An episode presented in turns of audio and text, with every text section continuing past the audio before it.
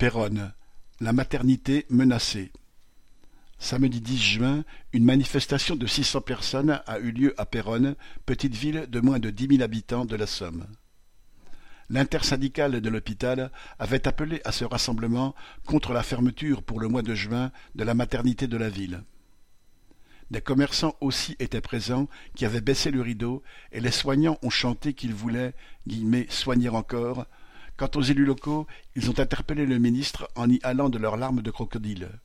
Ceux dont les partis sont au gouvernement, comme ceux qui ont été, ont pourtant tous contribué à la destruction progressive, méthodique de l'hôpital public, à l'épuisement de son personnel. Puisque la politique, depuis plus de quarante ans, consiste à diminuer l'offre de soins pour faire des économies sur la santé. La menace sur la maternité se traduit de manière sournoise. Le 25 mai, une cinquantaine de femmes susceptibles d'accoucher en juin à la maternité de Péronne ont été prévenues que celle-ci allait fermer en juin et qu'elles devaient se débrouiller pour en trouver une autre ailleurs.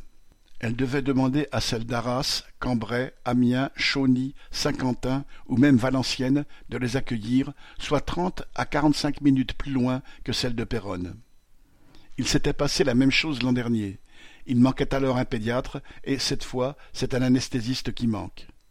Pour en finir avec ces structures, il n'y a pas mieux que de laisser la situation pourrir en les empêchant d'avoir les soignants nécessaires. Les experts y vont de leurs arguments variables selon les objectifs d'économie. Dans les années 2010, ils avaient annoncé guillemets, un seuil de sécurité de 300 accouchements annuels en dessous duquel la fermeture d'une maternité était recommandée.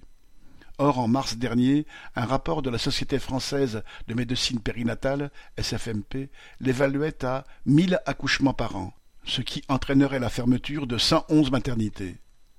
Avec ses 325 accouchements en 2022, la maternité de Péronne en fait partie.